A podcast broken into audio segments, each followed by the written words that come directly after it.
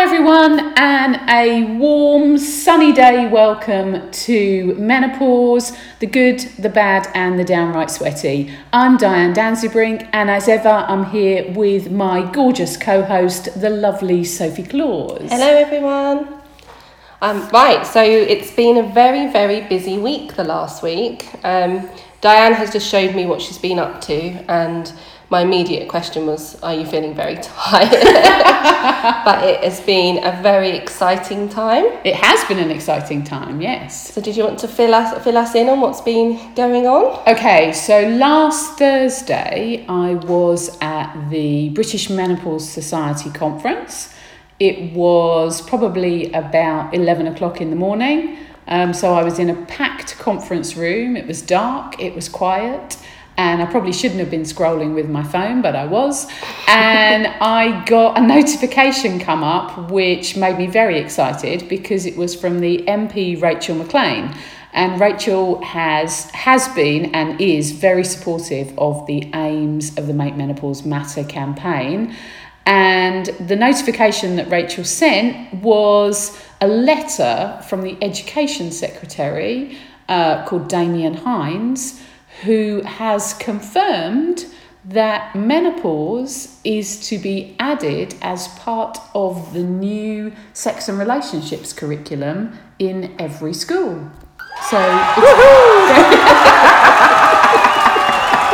so it's very exciting.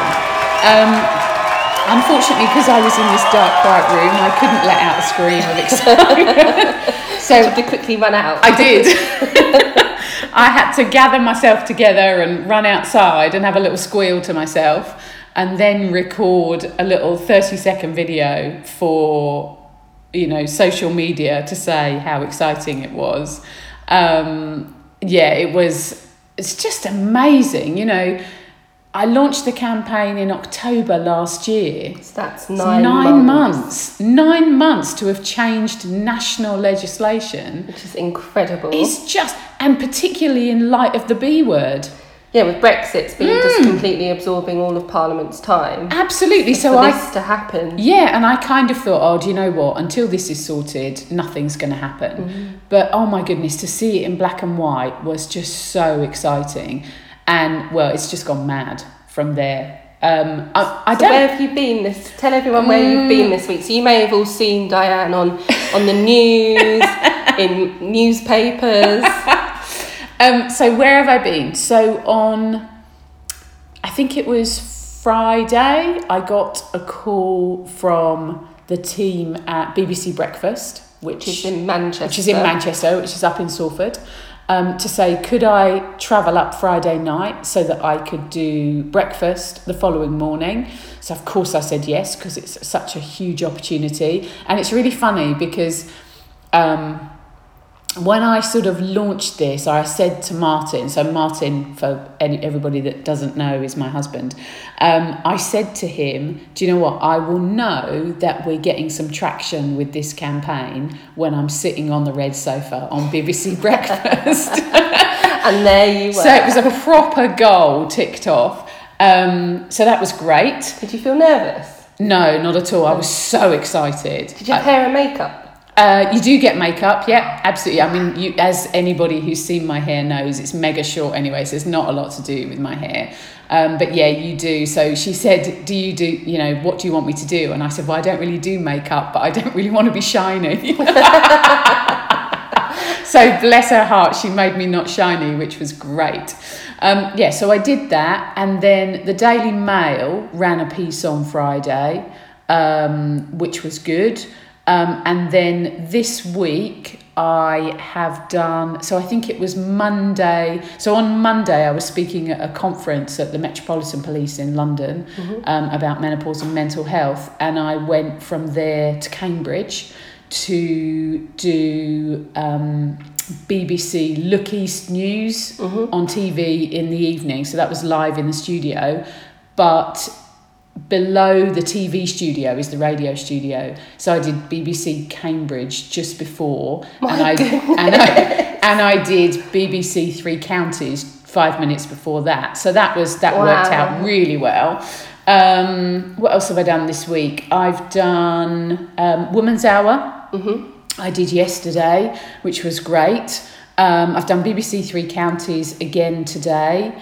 Um, my local newspaper has run a piece about the campaign and about um, an event that I'm running locally. So, Which is the 21st of July. 21st of July, we're running a sort of understanding menopause, your questions answered Mm-hmm. two hour session, and that's at Dunstable Theatre. Um, so, if anybody wants to come to that, um, You've got the lovely Jane Lewis. Yes, coming Jane's coming well. too, which is brilliant. So Jane wrote me and my menopausal vagina. So if anybody wants to come along, um, menopausesupport.co.uk, you can find all the details there.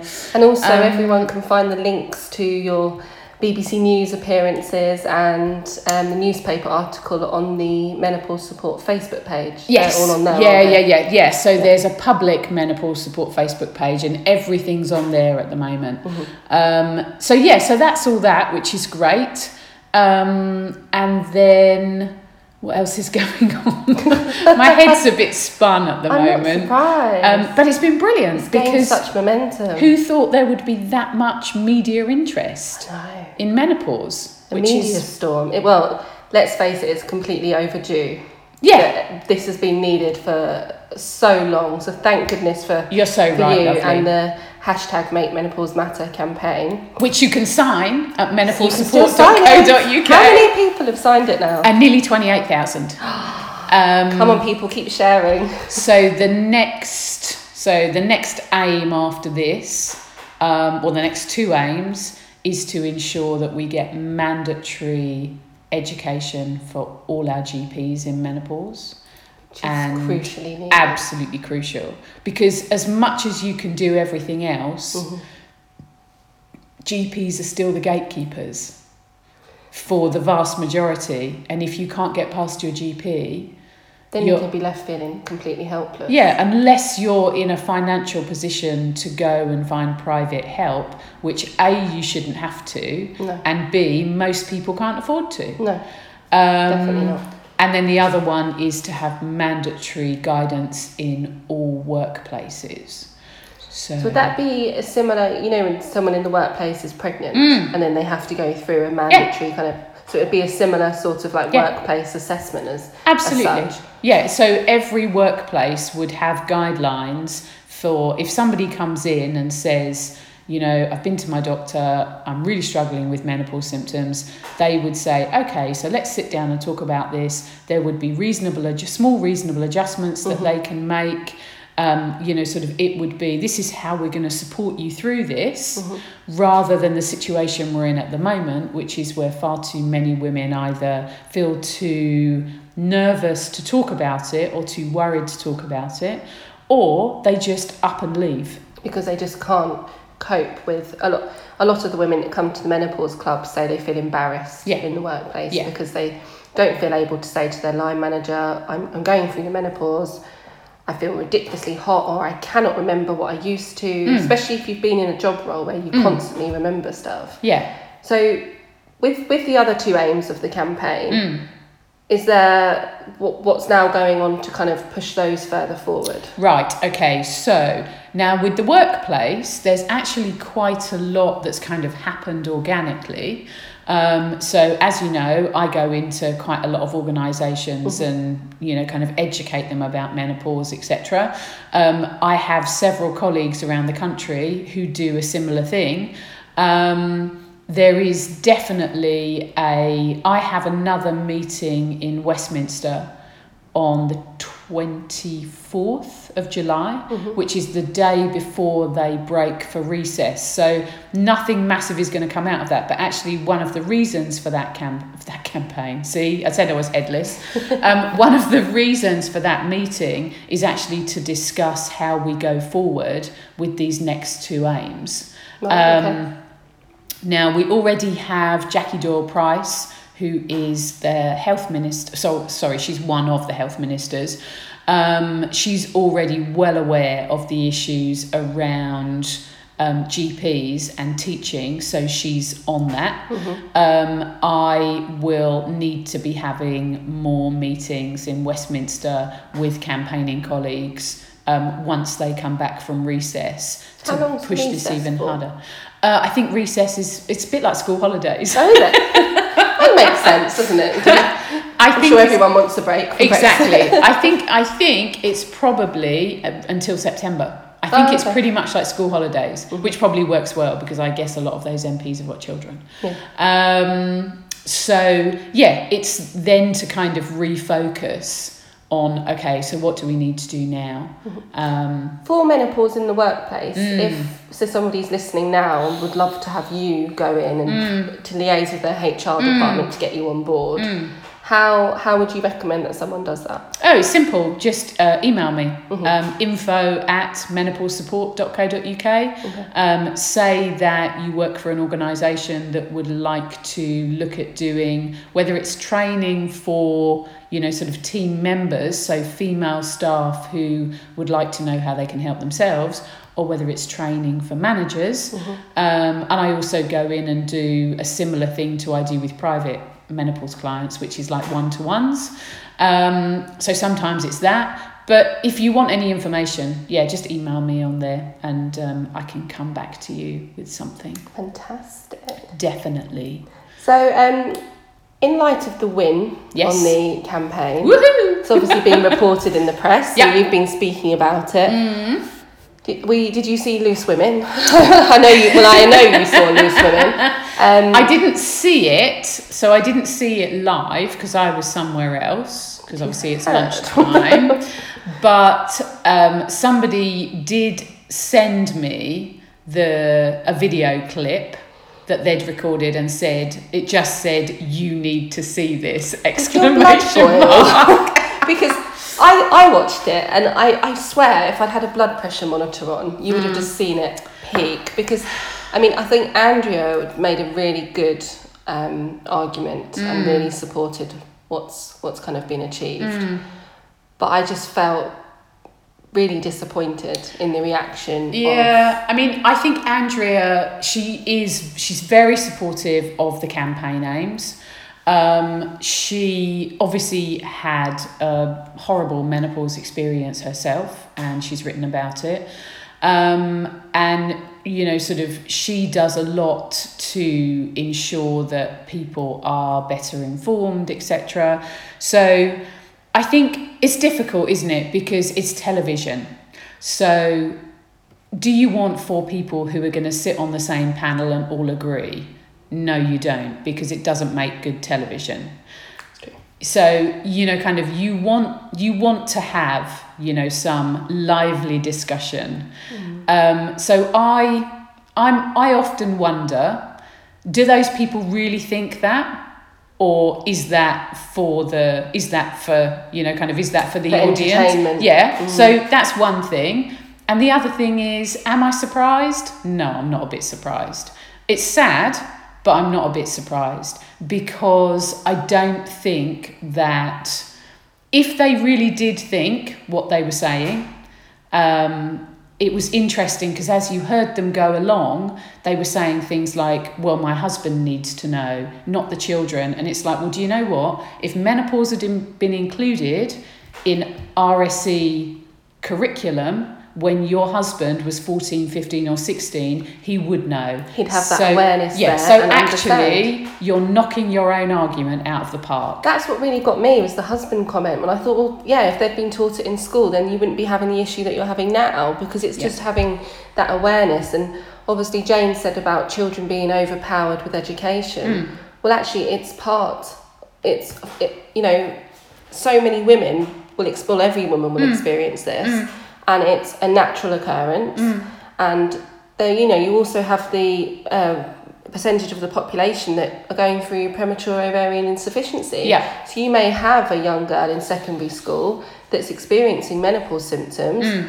They could talk about it and, and hear it in their lesson, and it mm. might then be the trigger for them to go home and say, "Mum, Dad, you know something's not quite right here." Yeah. So they they should know about it, and especially so that by opening up those menopause conversations at home, it means that if if the child were to broach that, the daughter or son were to broach that with their mum, it could then open up other conversations at home. Yeah, um, to be honest, I think that I think those comments completely missed the point. uh, completely because you know the point of it as you've said is opening up those conversations but it's also it's about it's about stages of life isn't it so as you say at 14 15 16 might you have parent might you have a mother a grandmother a guardian an auntie Even a going through it Yeah, you might as you grow up and go into the workplace, is it likely that you're going to be working with a woman who could be experiencing menopause? Yes, it is. It's very likely. Women are now 47% of, you know, sort of the workforce. So it's highly likely you will. Is it then going to happen to either you or somebody that you live with or care about? Yes, it is.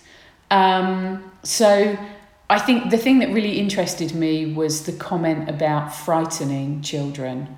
And I don't think, I think it's about the way it's taught. And I don't think it's about frightening at all because you could say the same for pregnancy or periods or sex education. Labour. I remember watching a video on Labour at school, and I remember leaving and saying, "I am never having a child. Yeah. This is never going to happen to my body mm. because why would you do that? I know, Yeah. you, I know you then have your baby, but mm. it absolutely that's that's terrifying Yeah. to watch if, if you're squeamish. Yeah, so I think it's all about the way it's taught. And I think if these things are taught well, and that's the key, it has to be taught well. So I've written to Damian Hinds, the Education Secretary, today to ask him what's going to be included in the module. Who will be involved in Well, that's that what I want to know because amongst the campaign team, we have menopause experts, we have menopause doctors, we have we have teachers who have taught PHSE, so the kind of former RSE. Um, so there's no reason why you know sort of an expert group couldn't put this together to make sure that it's factual evidence-based information and that it's taught in a way that's appropriate for 14 15 and 16 year olds um, so i've written to him today to ask him what's going to be in it? Can we can we help with it? Because we'd be really pleased to. Um, and who's going to teach it? That's Exactly. the other thing.